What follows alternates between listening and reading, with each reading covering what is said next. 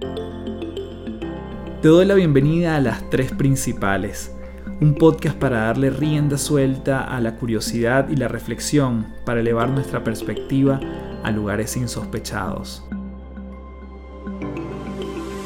Mi nombre es Carlos Fernández y mucha gente me conoce como Café.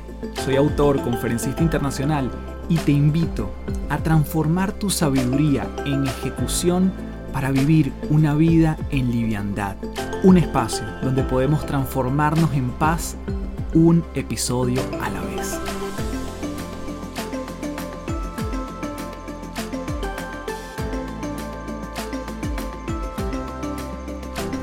Hello, hello, nuevamente gracias por llegar a este espacio, principaleros y principaleras.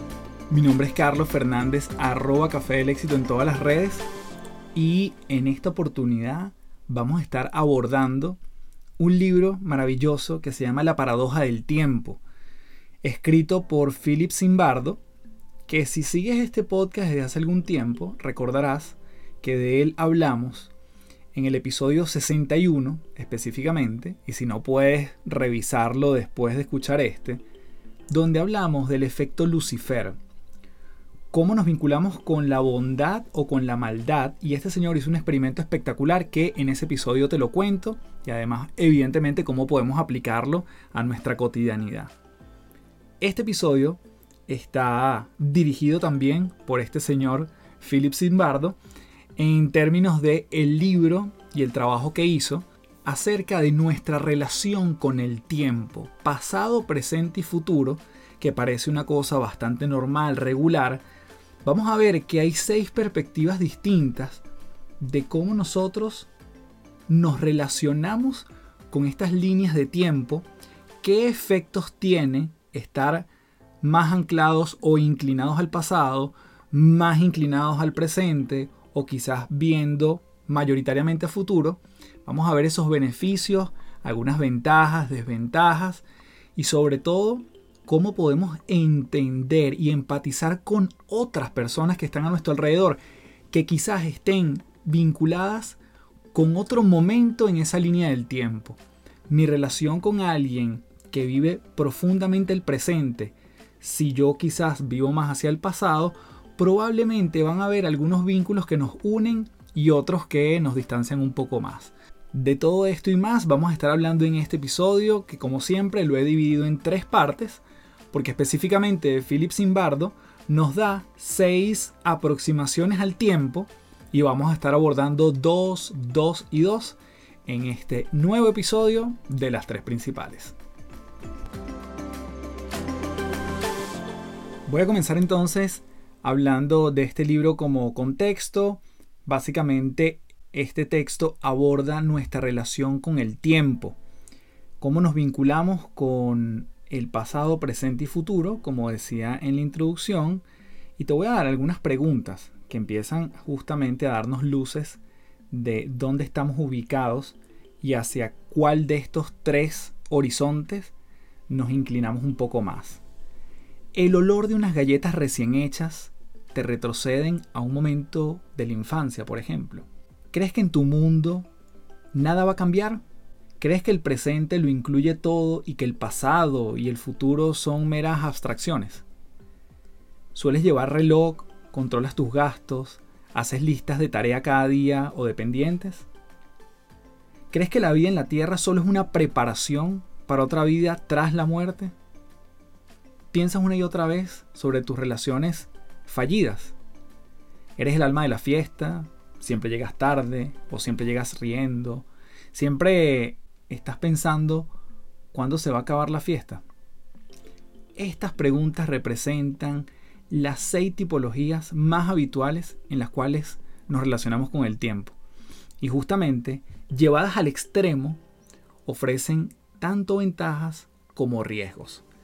Y en La paradoja del tiempo, que es el libro de Philip Zimbardo con John Boyd, después de más de 30 años de estudios innovadores, empiezan a revelar por primera vez cómo influye nuestra perspectiva temporal en nuestra vida y además cómo influye el mundo que nos rodea en dicha perspectiva.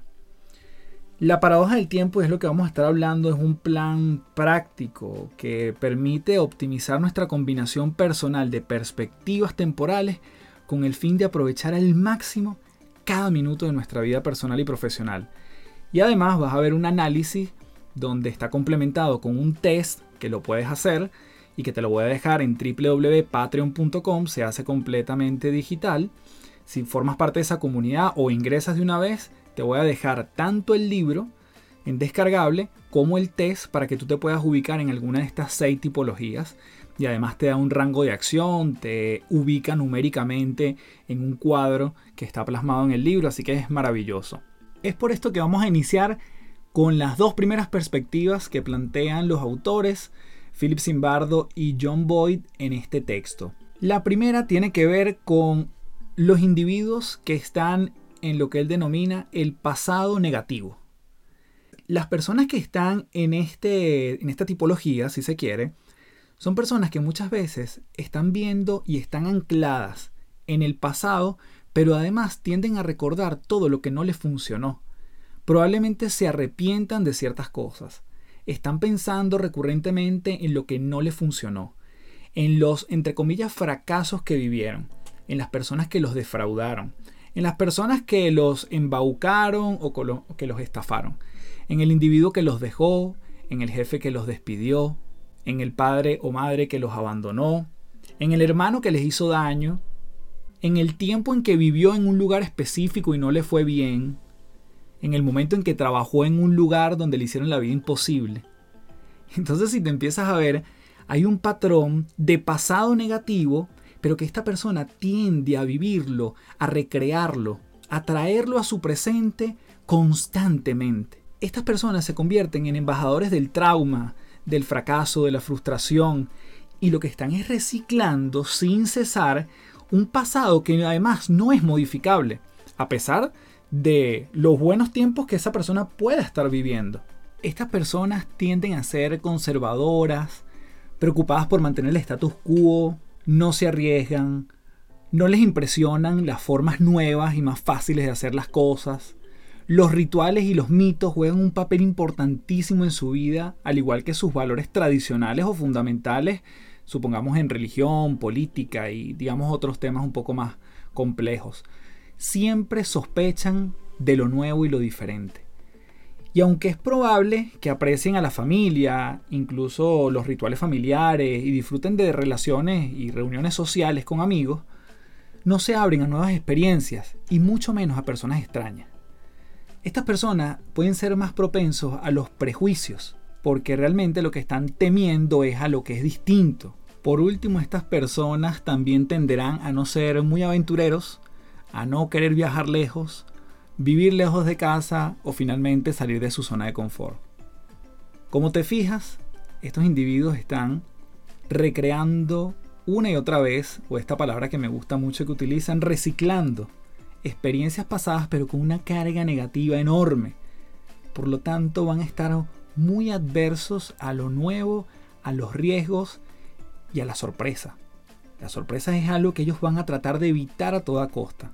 ¿Tienes tú algún componente de pasado negativo? Bueno, una de las cosas que esgrimen los autores es que todos estos componentes que vamos a estar viendo o estas tipologías son buenos hasta cierto punto. Y te voy a dar la escala antes de pasar al próximo elemento, a la próxima dimensión. Si haces el test, que nuevamente lo vas a encontrar en patreon.com slash café del éxito, te vas a dar cuenta que hay una escala donde se miden todos los componentes del 1 al 5.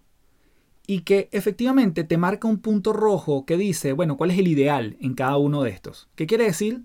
Que todos en buena medida, en su justa medida, son importantes tenerlo.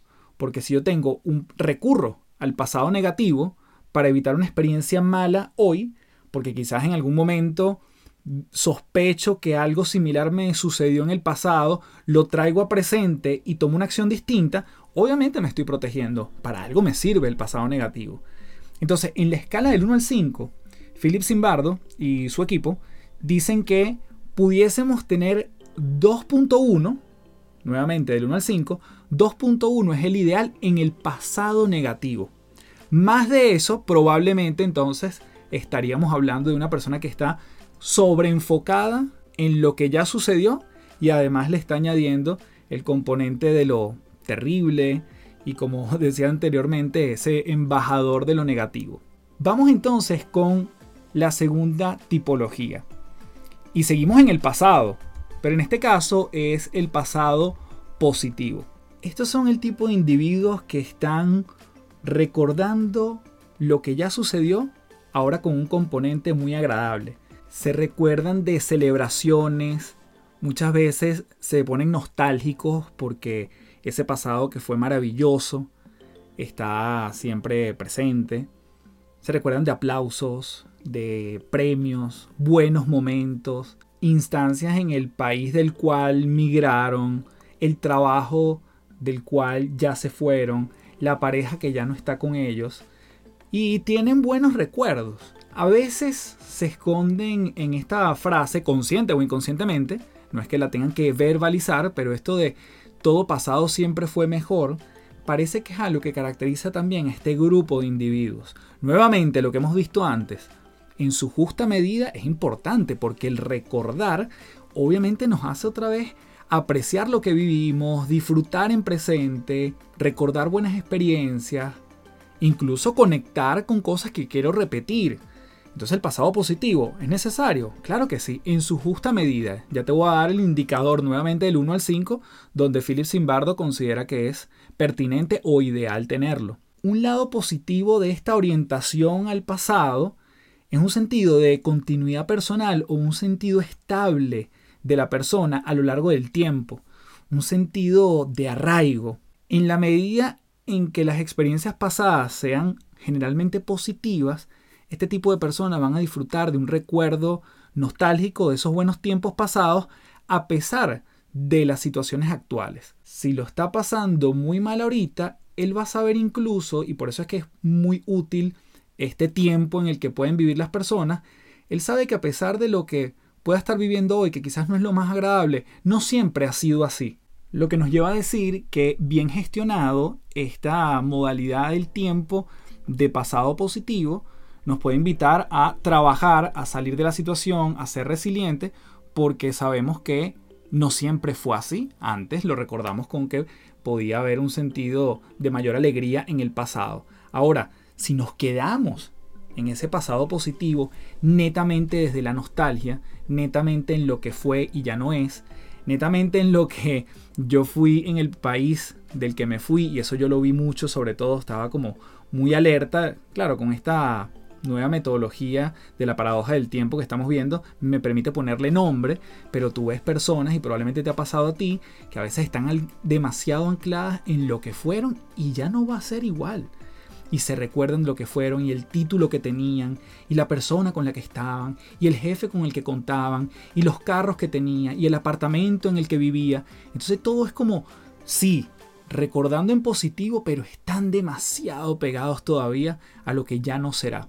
Y ahí hay una pérdida enorme del presente y un vislumbramiento del futuro. Por lo tanto, justamente cada uno de estos niveles manejados en exceso pueden tener desventajas, como todo en la vida, claramente. Ahora, ¿cuál es el puntaje que dice Philip Zimbardo que es el ideal en este pasado positivo? Recordemos el anterior. El pasado negativo, máximo 2.1. Ese es el ideal. Es importante tenerlo máximo en 2.1. El pasado positivo, fíjense la escala como crece. En 3.67 yo pudiese tenerlo. Recordemos que la escala es del 1 al 5. 3.67 es el ideal puedo recordar, puedo rememorar, puedo contar experiencias pasadas desde la alegría y el entusiasmo, porque sé que puedo salir si estoy pasando por un momento duro o simplemente me permite dar estabilidad a la alegría que ya vengo viviendo, recordando lo que también fue y disfruto también el ahora, que es lo que vamos a abordar en la siguiente parte de este podcast. Porque si hablamos de pasado negativo y pasado positivo en esta primera parte, en la segunda vamos a hablar de dos tipos de presente. Y eso lo vamos a ver a continuación. Voy entonces con la próxima tipología que es quien está en presente, en presente fatalista. Y aquí el gran eslogan de esta tipología es que el destino marca mi vida.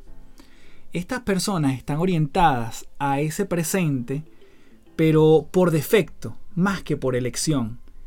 Estas personas dicen que prácticamente no importa lo que hagan, ya hay algo más grande que ellos que está jugando en contra, que nada les va a salir bien, que no importa lo que hagan, ese resultado ya está escrito.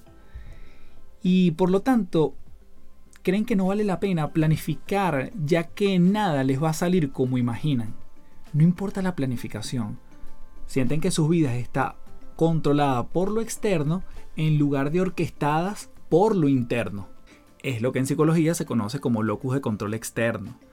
La imagen de sí mismo es en gran medida, vamos a decir, como un, un peón pasivo del destino.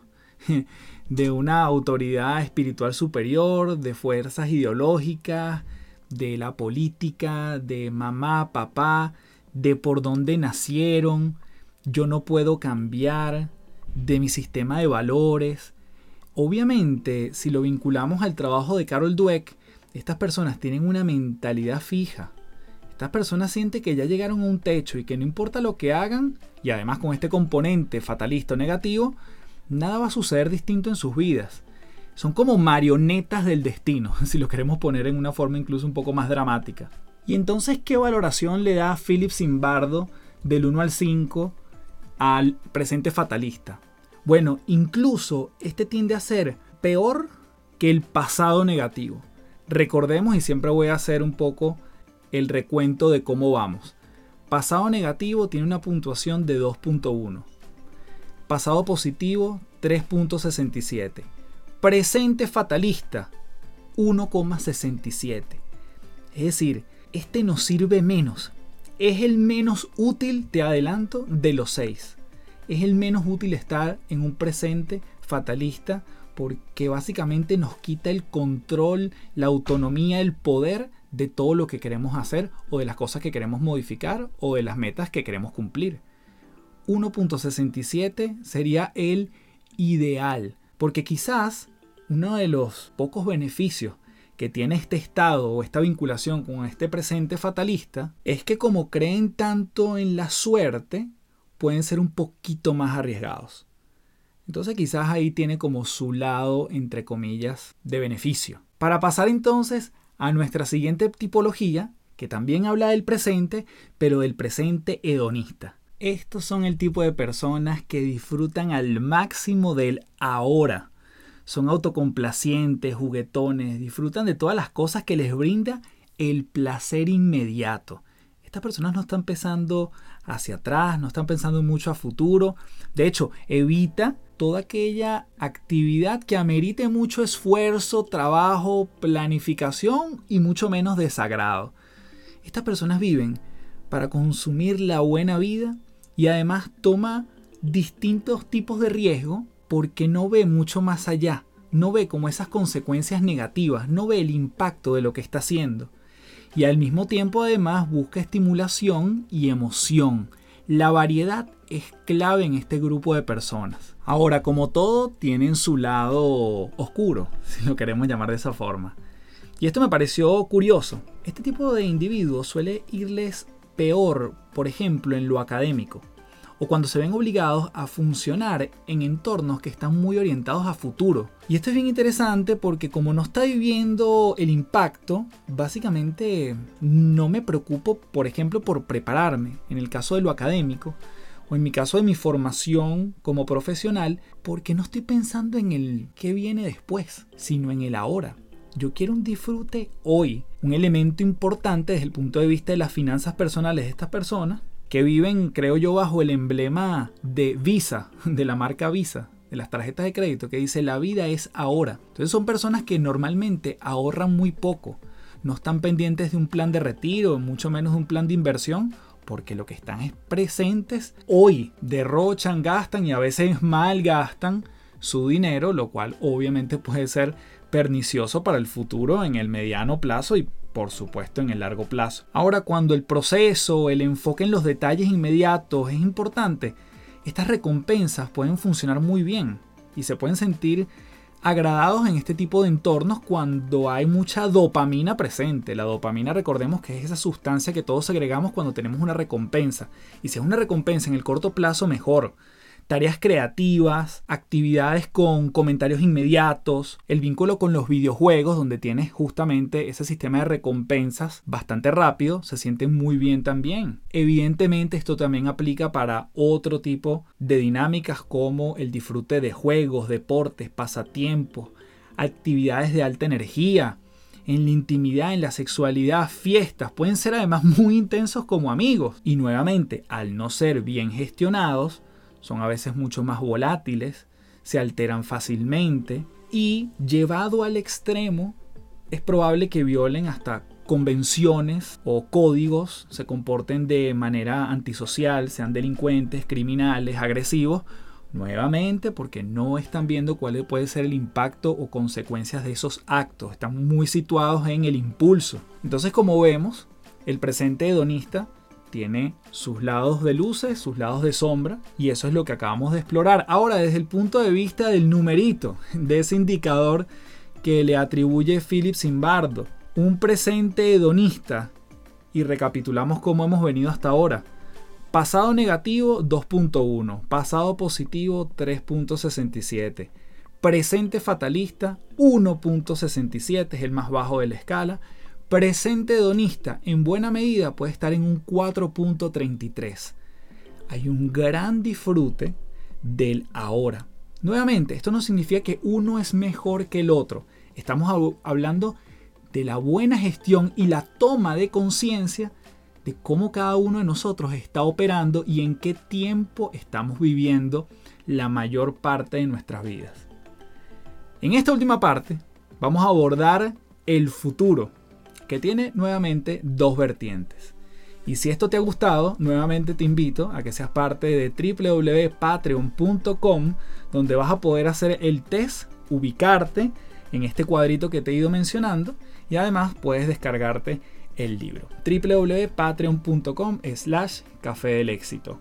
Vamos con la última parte aquí en las tres principales. Antes de continuar, quiero comentarte que este episodio viene presentado por Gimnasios de Bienestar. Los gimnasios de bienestar son el vehículo para entrenar mes a mes a tu equipo de trabajo en el músculo más importante de estos tiempos, la mente. Si crees firmemente en la constancia para fortalecer en tu equipo temas como liderazgo, feedback, productividad, gestión de cambio, comunicación, trabajo en equipo, creatividad y mentalidad de crecimiento, entre otras habilidades, puedes ingresar a www.cafedelexito.online para inyectarle recurrencia al entrenamiento de tus colaboradores en tu empresa. Seguimos con más de este episodio en las tres principales. Vamos entonces con las dos últimas tipologías que apuntan a futuro. Y el primero justamente se denomina así, la visión de perspectiva a futuro. Y estamos hablando de esas personas que sí le gusta la planificación, no solo planificar su día de mañana con antelación, sino quizás incluso revisarlo en la mañana. Son personas que se ven muy a gusto quizás trabajando en la planificación estratégica de la compañía o de un producto específico. Son personas que claramente, y al contrario de los presentes hedonistas, estas personas ahorran porque saben que se están preparando para el futuro o quieren tener un colchón de tranquilidad o para esos días entre comillas lluviosos o cuando vengan crisis, esas personas desde el punto de vista financiero se preparan, no conciben eso de que llegue la vejez o un momento duro y entonces no tengan cómo enfrentarlo. Son personas que normalmente están midiendo las consecuencias. Si yo hago esto, este es el escenario. Si hacemos este plan A, podemos resultar este escenario B. Pero si hacemos este plan C, quizás nos genera un escenario D. Es decir, están midiendo las consecuencias de prácticamente todo lo que hacen. Las decisiones de estas personas tienden a basarse menos en aspectos concretos y más en su imaginación que puede ser incluso anticipada y abstracta por posibles consecuencias que creen que vayan a suceder. Estos individuos aceptan retrasos en lo que es la gratificación inmediata para lograr mejores objetivos a largo plazo. Por lo tanto, no sucumben ante la primera tentación, ante ese presente hedonista, ante el disfrute inmediato, sino que hay una contemplación de los actos y qué es lo que puede suceder. Son capaces de dejar de tener un placer hoy, supongamos que se van a ir un fin de semana intenso con amigos a la playa y prefieren privarse de eso en un principio para tener quizás unas vacaciones mejores a final de año. Estas personas pueden estar también un poco más reacias a tomar riesgos físicos, tienden a ser más conscientes de su salud, participan además en una variedad de comportamientos que mejoran su estado de bienestar, algunos de los cuales implican esfuerzo, tiempo, pocas ganancias inmediatas, pero evitan consecuencias negativas a largo plazo. Entonces quizás son individuos que van, por ejemplo, al odontólogo con frecuencia, es decir, no solo cuando tienen un problema, sino que ya van en un modo de prevención, de cuidarse, de mantenimiento constante, van al médico con frecuencia, toman vitaminas, comen alimentos saludables. Son buenos en la resolución de problemas y tareas de razonamiento abstracto. Desde el punto de vista académico, al contrario a otras tipologías que hemos visto, normalmente salen mejor. Supongamos un estudiante que sabe que todo lo que hace dentro del aula, en las pruebas y exámenes regulares, les va a impactar en su promedio de calificaciones para ingresar a la universidad. Esa persona está mirando a futuro, está accionando hoy, pero con miras al mañana. Capaces de evitar tentaciones, distracciones que le quiten el foco, que quizás es un incentivo a corto plazo, pero lo privan nuevamente de ese, largo plazo y lo consideran como una pérdida de tiempo. Son gente que está en, ese, en esa propuesta de metas, en ese goal setting, en esa propuesta de objetivos constantemente. Están midiendo la próxima montaña que van a subir, entendiendo eso como el próximo desafío, el próximo reto, el próximo escalón y además contemplando las herramientas que necesitan, cómo se van a sentir cuando lleguen al objetivo, qué es lo próximo que se van a plantear, es decir, siempre tienen una mirada en el largo plazo. ¿Y cómo estaría este grupo de personas en cuanto a nuestro número en la escala del 1 al 5? Recordamos hacia atrás, pasado negativo 2.1, pasado positivo 3.67, presente fatalista 1.67, presente hedonista 4.33, futuro estaríamos hablando de 3.69. Es decir, tiene una alta cabida pensar en el futuro. Yo solamente le sumo a este grupo de personas y es la conciencia que yo tengo muchas veces porque te confieso que haciendo el test yo caí en esta categoría. Que nuevamente no hay categoría ni buena ni mala. Pero el futuro me salió muy alto, me salió en 4.08 y el promedio o lo ideal es 3.69, que es lo que acabamos de ver. Lo que ocurre con esto es que yo no puedo permitirme poner felicidad en el futuro porque me estaría perdiendo el presente. Esta tentación de decir que cuando algo ocurra en el futuro yo voy a estar mejor puede ser una trampa que nos brinda estar pensando tanto en el futuro o por encima, entre comillas, de este promedio, que al final son aproximaciones, son guías, no son unas camisas de fuerza que tenemos que seguir al pie de la letra, y me refiero a este tipo de, de cuadros, de test, etc. Entonces, 369 es el futuro, es decir, que lo tendríamos que tener en buena medida contemplado, está casi tan alto como ese presente hedonista que estaba en 433. Ahora, nos vamos con el último de estas tipologías, y es el futuro trascendental. El futuro trascendental son aquellas personas que están ubicadas pensando en que su pasar por este plano es efímero, que la vida comienza después de la muerte, que el cuerpo es solo un hogar temporal para mi verdadero yo. Eh, la muerte es un nuevo comienzo, son personas que creen firmemente en los milagros y nuevamente esto no tiene que ver con un tema religioso, tiene que ver con un tema de creencias.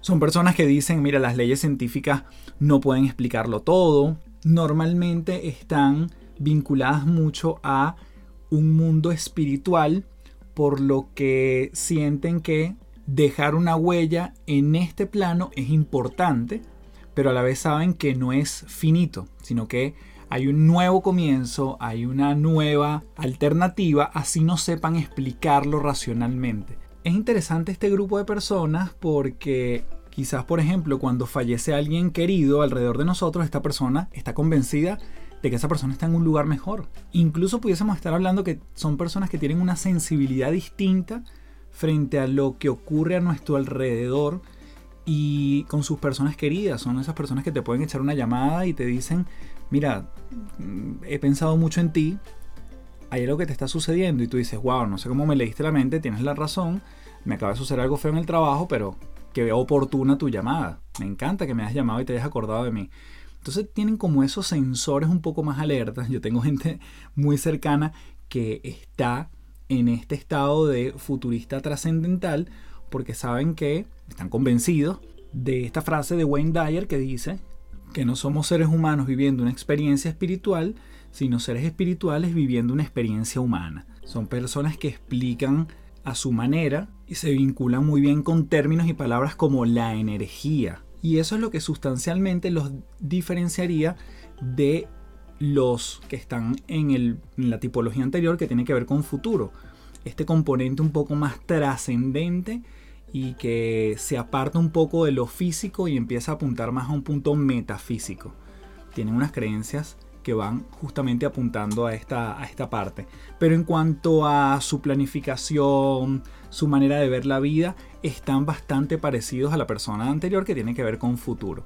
Solo lo diferencian estos elementos un poco más, entre comillas, elevados. En cuanto a puntuación, para cerrar ya con este último, esta última tipología, estas personas el ideal es estar en 3.4. Recordemos que el futuro que es el anterior, la tipología anterior, estaba en 3.69, está en 3.4, el futuro trascendental. Así que nuevamente repasamos nuestros seis tipologías, los que están en un modo de pasado negativo, pasado positivo, presente fatalista, presente hedonista, futurista y futurista trascendental. Tienes la posibilidad de hacer el test en www.patreon.com slash café del éxito. Igualmente te voy a estar dejando el libro. Y esto simplemente como una manera de guiarte y decir cómo estoy operando en mi vida y en qué tiempo estoy funcionando la mayor cantidad de veces y si me es útil o no. Cualquiera de los tiempos es válido, nuevamente en su justa medida. Espero que este episodio te haya agregado muchísimo valor. La verdad que cuando yo hice esta lectura estaba deleitado y paseándome por estos seis tipologías, siempre es una manera nosotros de empatizar con otros y revisarnos a nosotros al mismo tiempo. Así que si crees que le puedes sumar a más personas, lo mejor que puedes hacer es compartir este episodio, decirles que también hagan el test para que también se ubiquen en esa modalidad y sirva como una suerte de norte, de brújula, la cual siempre tenemos la posibilidad de modificar y pedirte entonces para cerrar review en Apple Podcast, tu valoración en Spotify, que sabes que lo aprecio un montón. Y como siempre me despido diciéndote, transfórmate en paz. Muchísimas gracias. Chao, chao.